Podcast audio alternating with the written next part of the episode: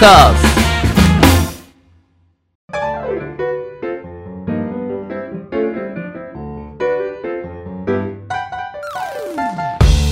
リスナーの皆様ご機嫌いかがでしょうか？e スポーツキャスターの R です。よそしてアシスタントの中村優香です。今週もよろしくお願いします。ろしくお願いします。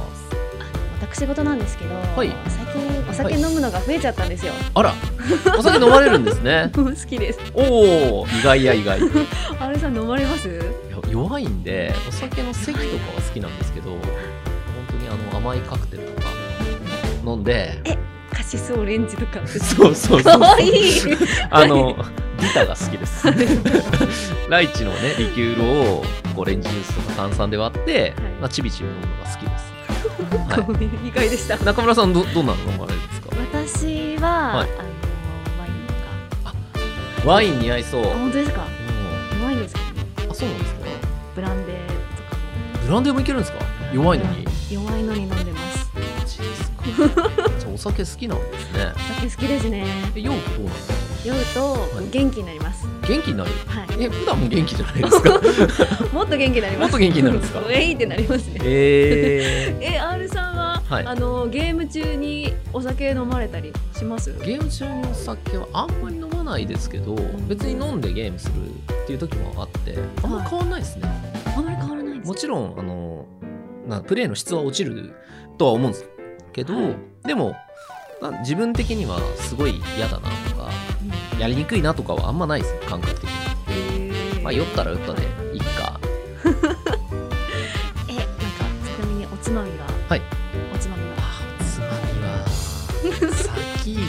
美味しいですよね。あ定番ですね。はい。中村さんはこだわりは何かありあのエナジードリンク。ますエナジードリンク？はい。お？あのおおつまみ？酒とはい。エナジードリンクをはい。こう両手のも持って飲むのがすごい好きです、えー、もうバチバチに決まっちゃうやつじゃないですか。それ。そうですよ。でゲームやりながらお酒飲んで、はい。エナジードリンクではい。よっしゃとイメージ違いますね。でやってるゲームはどうどういう系のゲームやってあるんです Call of Duty やってます。 Call of Duty やってるはい。えじゃあ結構あの銃持つと変わるタイプですか、そうです。ねあの今ここに、はい。あのスマホ用のはい。あのボタンっていうんですか？はいはい。操作増やすのこれメルカリとかで300円とか売ってるんですけど、はい。これを買いまして自分のスマホにつけて使える指を増やしてスナイパーでガンガンやってますそれガチ勢のムーブじゃないですか。いやこれ使うとあのやっぱブレないんですよね。ブレにくくなそうるんでですよね。スナイパーとかこれ必須だなって思いながら。スナイプしてる日々ですか？そうですね。日へ々芋ってます。芋って。絶対あれでしょガンガン撃っちゃうタイプでしょ。見えたら撃っちゃうタイプでしあそうですね。頭を狙って。ょ意外ですえねー、あのちなみにはい。女性キャラを見ながらいなって思いながらはい。飲まれたりするんですか？僕ですか？これ女は何性キャラを見ながら。なるほど。可愛いなって。あんまり意外にそっち系の萌えみたいなのがなくて普通にあの普通の女性3次元の女性の可愛いなの方がいいですね。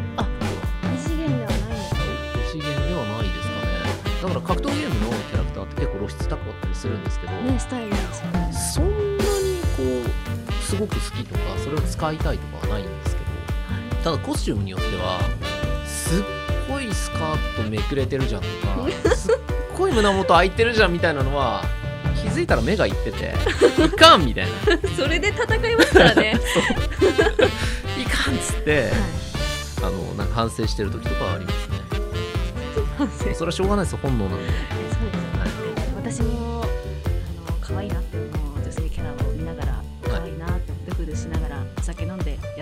なるほどそれは自分のことだったんですね。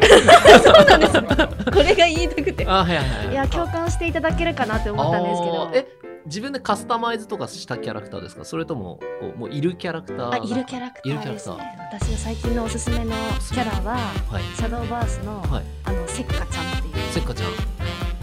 母を求めて三千里的なキャラクターなんですけど、あのすごくなんだろう素朴で可愛いキューですよかったら見てください。わかりました、はい。ぜひ見ておきます。はい。え？せっかちゃんを見ながらお酒飲んであそうせっかちゃんだよなっつって。いややっぱせっかちゃんしか勝たんなって思いますね。ちょっとこうなんかね回を追うごとに中村さんのキャラクターが見えてきて いいですねこのこの時間は。なかなか楽しいですね。はい。共感してくださる方いたら教えてくださいはいそれでは中村さん改めてですねこのゲーマーの流儀とはどのような番組なのか、えー初めて聞くリスナーの皆様のためにもご説明お願いいたします。はいゲーマーの流儀とはどんな番組かと言いますと e スポーツ実況のパイオニアと言っても過言ではない R さんからゲームにまつわるニュースの解説や最新情報ゲーム人生で学んだことなどなどさまざまな角度からゲームの魅力楽しさをお伝えいただく番組でございます。はいよろしくお願いします、はい、よろしくお願いします。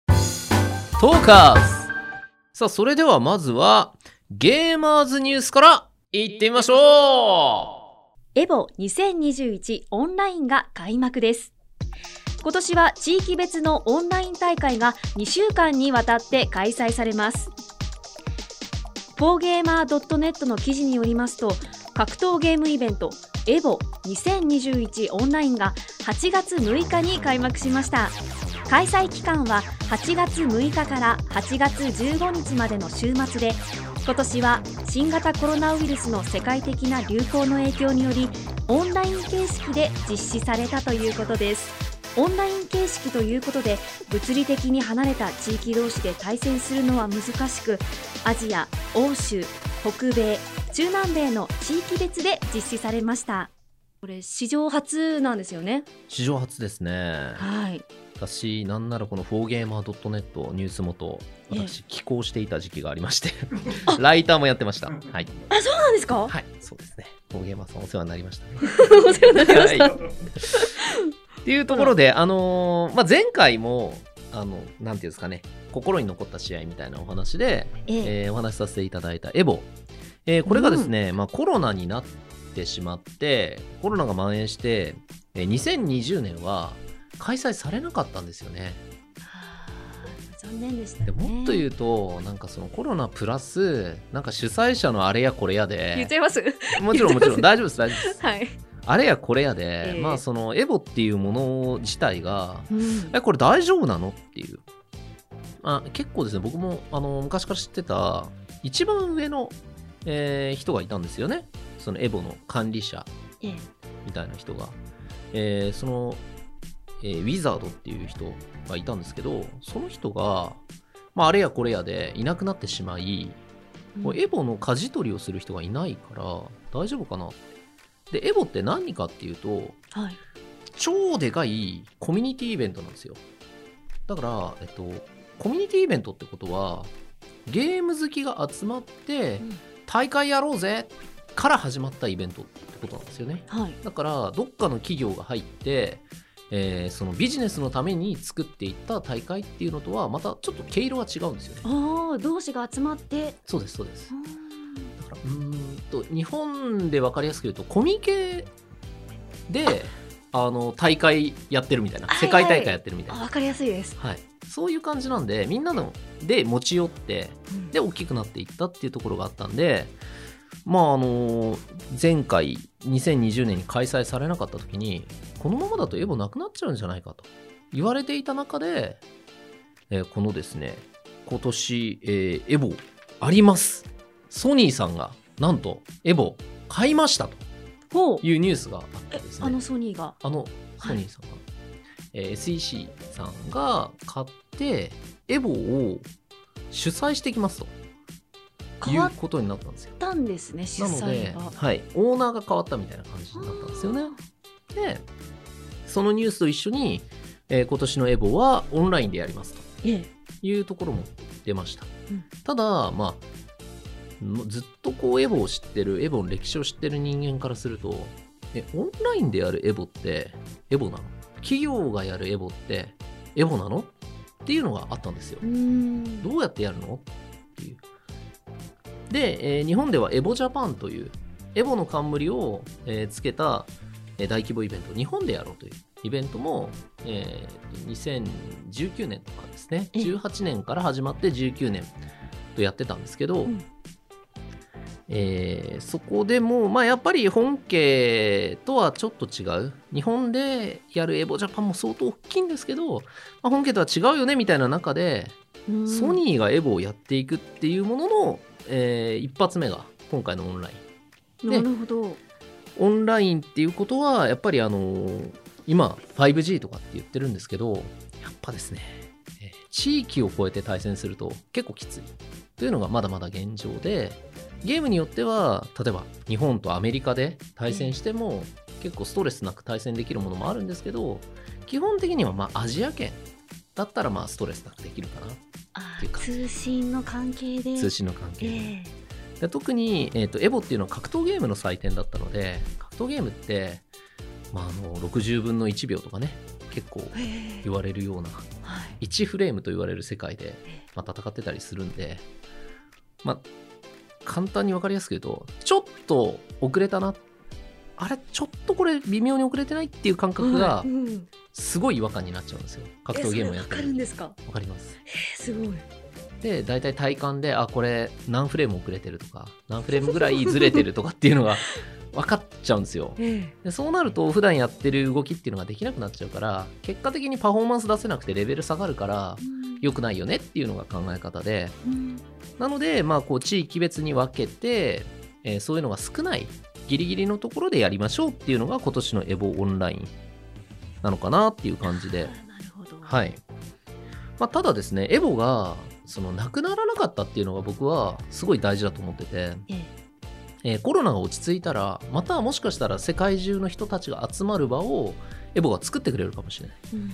だから今年はオンラインになっちゃうけどエボを続けることによって、まあ、ソニーさんがやる新しい形のエボっていうのが、まあ、また来年再来年とこう大きな形で楽しいイベントとしてうん。このように生まれてくれるんじゃないかなっていう感覚でおります。もうん、ここでねなんか集う集える場所があるっていうのはうねそうですよね。本当にねエボにね行ったことない人にはすっごいおすすめで。え行ったことないです。行ったことないですよね。どんな感じなんですか？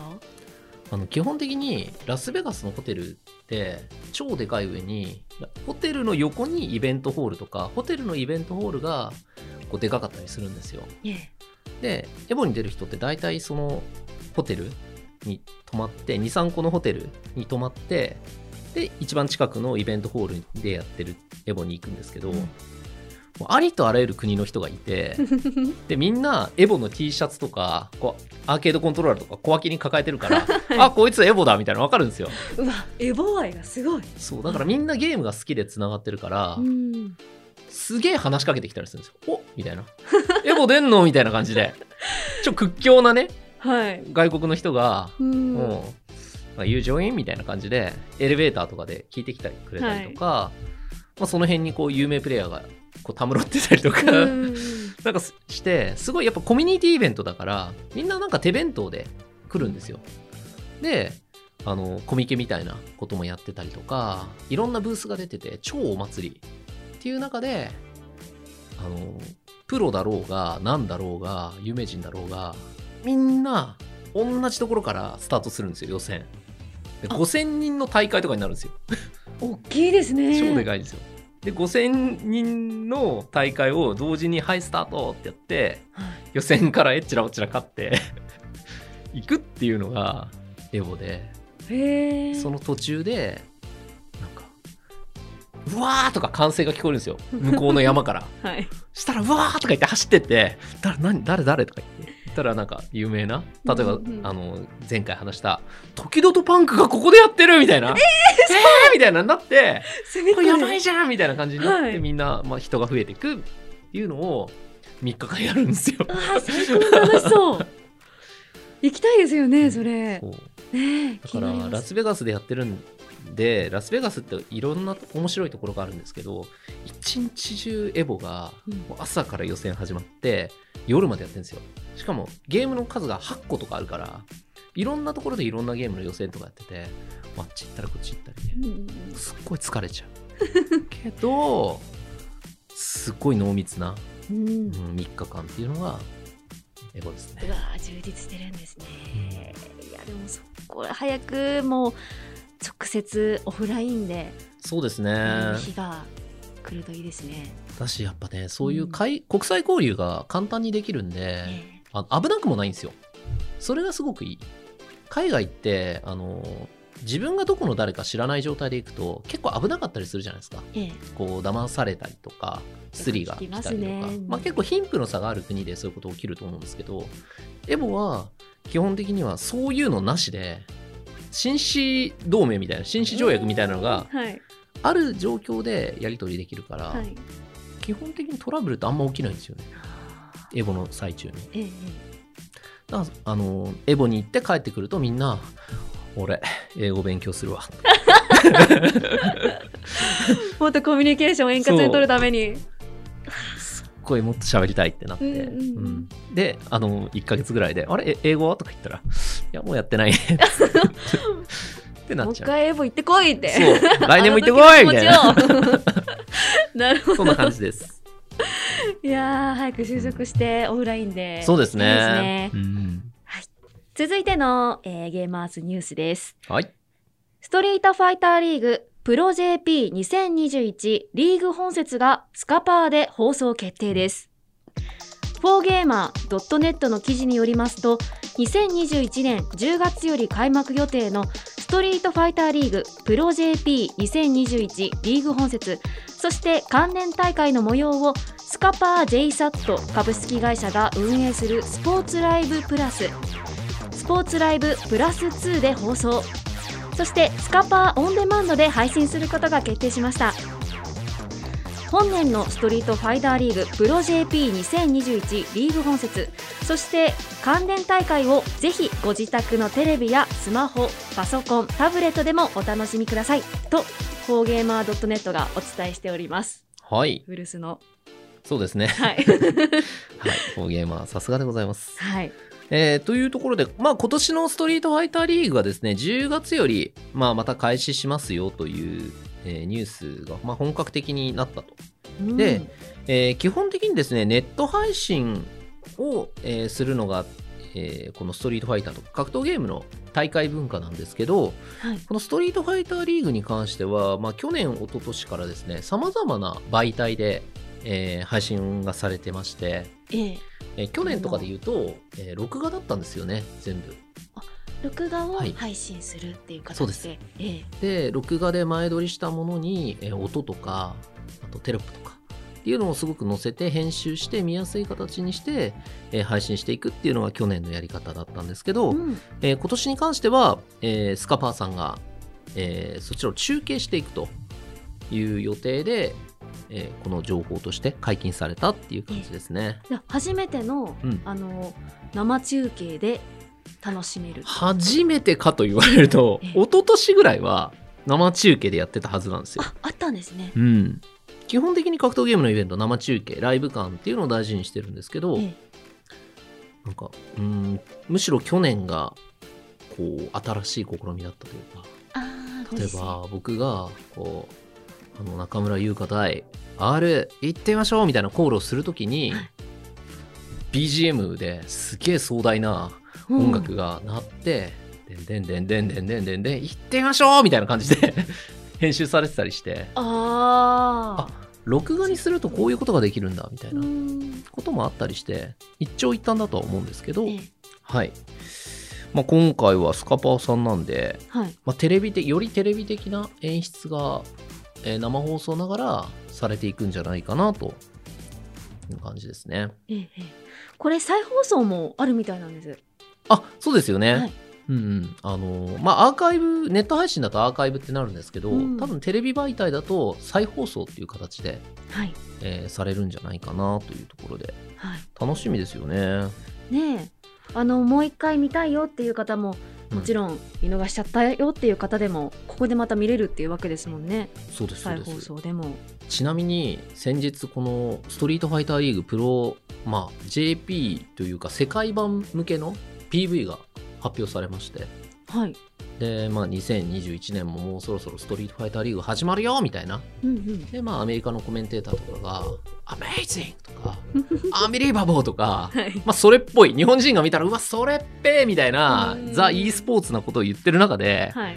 で後半からで僕の実況の声がめちゃめちゃ乗っていてあ俺の声だみたいな。はい。こういうのあの聞かされないで使われるもんだなと思いながら。無許可であるまあ、まあ、無無許可っていうか、まあ、出演してる時点で使っていいですよみたいな感じに多分なってるんですけどはい。もうびっくりしましたよね。PV 見てたら「わっ!」つって。あれ自分出てきたので「俺の声だ!」みたいな。まあまあまああのやってるとあるあるなんですけどここでもそれが起きてあ世界に向けて日本語で喋ってるけどこれ大丈夫かなと思って。日本語なんですね。もうそのまま音声使われてるその音声使われてましたね。あ、うん。世界の R さんなんだ、一応言ってみましょうは世界標準語として、はい、うんみんなに言ってもらってるんで。ありがたいなと思って。他の国のあの司会の方もはい。言ってるんですよね、言ってみ言ってるんですよ。たどたどしい日本語で行ってみますとか言ってるやつもたまにいて。言ってみます。いいよみたいな。医師気持ちは伝わったみたいな感じで。師なるほど。なんかその特集とかもあったら面白いかもしれないだですね。自分で編集してこれつなげてやろうかって一時期思ったんですけど、やってください。見たいです。や自分でやるのはあまりにもと思って。期待してます、はい、以上ゲーマーズニュースでした。はい、ありがとうございます。トーカーズゲームに特化しまくりトーク番組ゲーマーの流儀。続いてはこちらのコーナーです。中村優香の聞いてみましょう。おー来ましたね今回も、はい。腹式呼吸を使って。素晴らしい。このコーナーは私中村が R さんに聞きたいことを根掘り葉掘りお伺いするコーナーでございます。それでは本日のテーマです。私生活でゲーマーな一面が出てしまうことってありますか？おっとおっと。いいですね。このプライベートに突っ込んでくる感じいいですなんねかそもそもはい。R さんのなんかプライベートがはい。結構な、あのー謎に包まれてません？あのなんかよく言われるんですよね。生活感ないだとか。そうなんですか。なんか普段何してるかよくわかんないとか、はい悩みなさそうだとかなんか言われてなんだと思われてるんだろうなって思うところあるんですけど、うん、あの中村さんからの質問とあれば、はい。もうちゃんとね普段言わないようなことも答えていこうかなとやった。いうところなんですけおど、願いします。まあ、私生活でゲーマーな一面が出てしまうことって何かなって思ったんですけどはい。一番ね出てそうだって思ったのは家族に対してかもしれないと思ったんですよ。一番近いご家族に、そうですね。例えば子供がまあちっちゃい時にこうなんかパパトランプやろうよとか、うん。ね、カードゲームとかなんかちょっとしたゲームやろうすごろくやろうよとか言われるじゃないですか。はい。いいけど一切手抜かないけど大丈夫？怖い怖い。えだって勝負じゃんみたいな。待ってください。それお子さんいくつの時ですか？幼稚園とか小学校低学年とかだと思うんですけど。怖いよパパ。怖いっていうかなんていうんですかねその、はいこういうので手を抜くことは良くないよっていうのを、まあ、そんな怖くないですけど怖い言い方はしないですけど、パパはこういうのは手抜かないから別に全然相手になるけどそれでもいいみたいな。はいでまあいいよいいよとか言ってやるじゃないですか。うんでマジでボコボコにするんで そのうち遊んでもらえなくなるんですよ。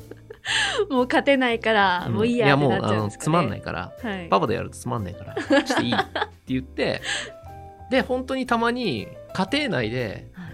こうみんなで競い合って、あの娘が2人いるんですけどこう娘同士でやってママに勝ってうん。で強くなったって自信をつけてくるんですよ。パパやろうよみたいな。いいよっつって。はい、腕試しで。そう。でまたそこでちゃんとあの一生懸命やってはい。勝つみたいな「おっしゃー!」みたいな。ちゃんと喜ぶんですよ。自分も。っていうのはすごい大人げないなと思いつつもでもやっぱその勝った負けたでやってきたからそこでなんかこう手を抜いちゃうっていうのはあんまり良くないことだからうん。教えたいなっていうええ。のがあったりとかあとなんかまあこれもなんか娘とスプラトゥーンやってた時なんですけどはい。なんかね一人で練習してた娘が、まあ、今 YouTube とか見てこうなんかいろいろ覚えられるじゃないですか。うん。それに対してなんか煽りムーブみたいなのを覚えてたんですよね。なんかイカになったり 人間になったりイカになったり人間になったはい。りみたいな、明らかにその試合の効率を下げるようなうん。遊びプレイみたいなのをすごい自分とやってる時にやり始めてええ「えみたいな「何それ?」っつって「真面目にやってよ」みたいなことを言ったら「いやもうこれどうせ勝てないからうん。一緒」みたいな感じでやり始めた時にマジで怒らない自分が怒りましたね。普段怒らないアルさんが、全然怒んないんですけどえマジでやめろと。はい、そのなんだろうな。チームチームで戦ってるからそのお前一人のゲームじゃないんだよ。でそういううことをやってると何が起きるかっていうと誰とも遊んでもらえなくなるよで実際今もうパパ一緒に遊びたくないからね。パパはい。もうやめたいからねっつっうんうんてうん。言って「えみたいな「でもみんなやってるじゃん」っつって「いやみんなとか関係ないから」あの今遊んでるパパがそういうふうに思うからうん。それはすごい嫌ええ。でえでもどうせ勝てないじゃん。みたいなもう負けるじゃん。みたいな言ったらえなんでこの状況から勝とうって考えないの？うんでいやでも難しいじゃんって言われたらあのいやこの状況からでも一人の力で勝てるぐらい強くなれよと。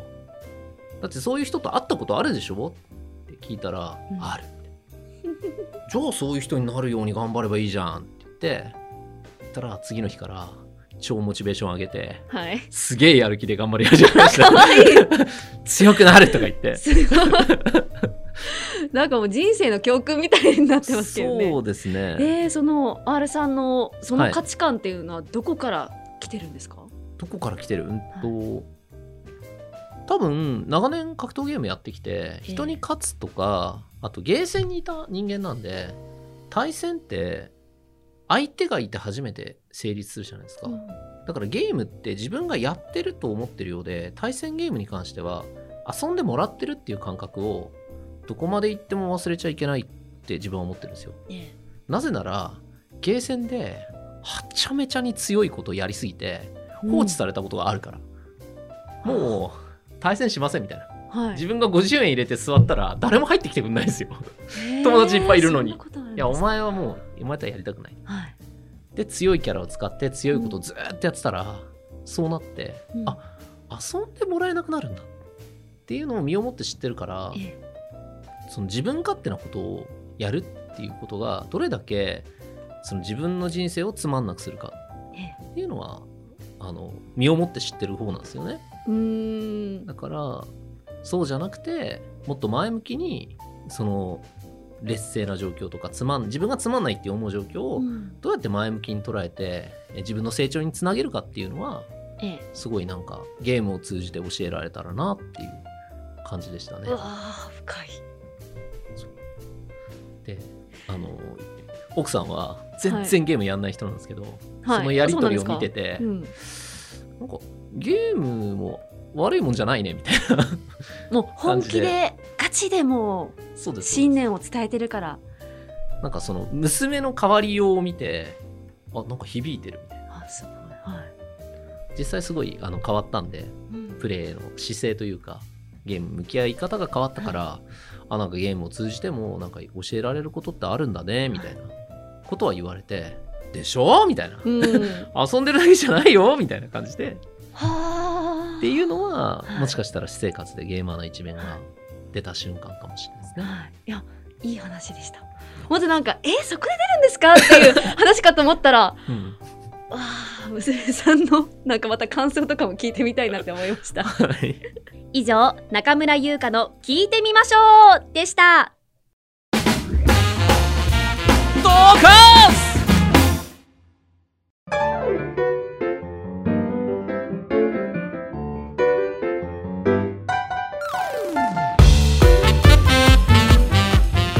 はい。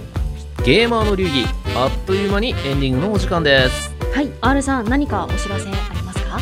はいそうですね。あのそろそろですねストリートファイターリーグというまああの今国内で一番大きなイベントがですね、えーいろいろルールが決まり始めて、えートライアウトも終わってというところで、えー本格化していくなというところで、まあ、このストリートファイターリーグのルールが決まったっていうのがかなり大きくてですね、まあ、今までまあ、相手チームのこのキャラクターをバンしますよ。あの使っちゃいけませんみたいなルールがあって結構プレイヤーがそれに右往左往してたんですけど今回はそのバンルールがないということなんで、まあ、いろんなプレイヤーの職人さんと言われるようなプレイヤーのあの活躍が期待できるっていうことになるので、まあ、自分もあの実況で入らせていただくんですけど、はい。すごく楽しみだなという状況でございます。はい、注目ですね、はい番組では R さんに聞きたいゲームの質問疑問を募集しています。ゲームに関することであれば内容はどんなことでも構いません。メールもしくはトーカーズの公式ツイッターにお寄せください。